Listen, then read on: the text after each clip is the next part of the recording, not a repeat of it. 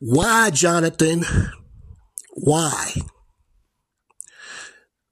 This is episode 609 of Eric's Editorial Podcast, and this question has been meant to be asked for the past couple of weeks.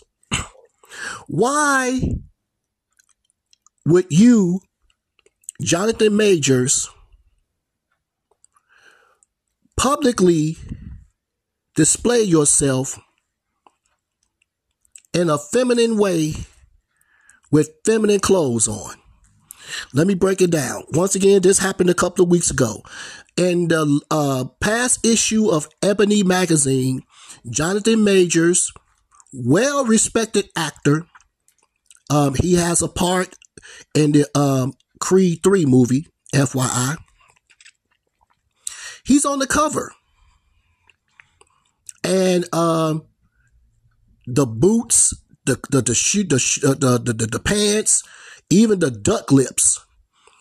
Part of me is kind of like, I get it, but we all know, or we heard about the emasculation of the black man when it comes to Hollywood. I'm just waiting on him to do a role now where she's going to wear a dress. Why? I wouldn't agree to that. That's just me personally. Of course, I'm an outsider looking in, but that was a bad look. And speaking of bad looks, why is it that whenever two people who respect one another, who consider themselves to be friends, take a picture together, it's always criticized with homoerotic or homosexual tendencies or accusations?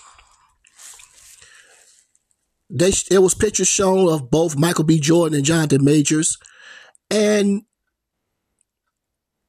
here come the naysayers and the BSers. Stop it.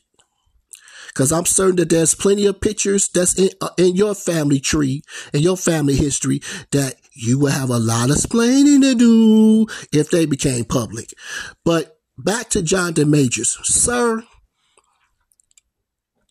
there's too much respect for you out here to be doing what you call yourself doing, regardless of the size of the paycheck. Be careful. Stay careful. Remain careful. Some things aren't worth risking your career. Because as we all know, what goes up usually comes down. And to you, my loyal listeners, I appreciate you listening to episode 609 of Eric's Editorial Podcast.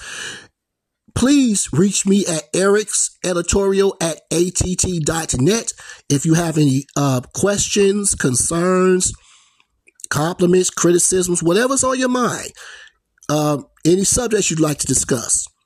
Share it with me, and let's see about having dialogue.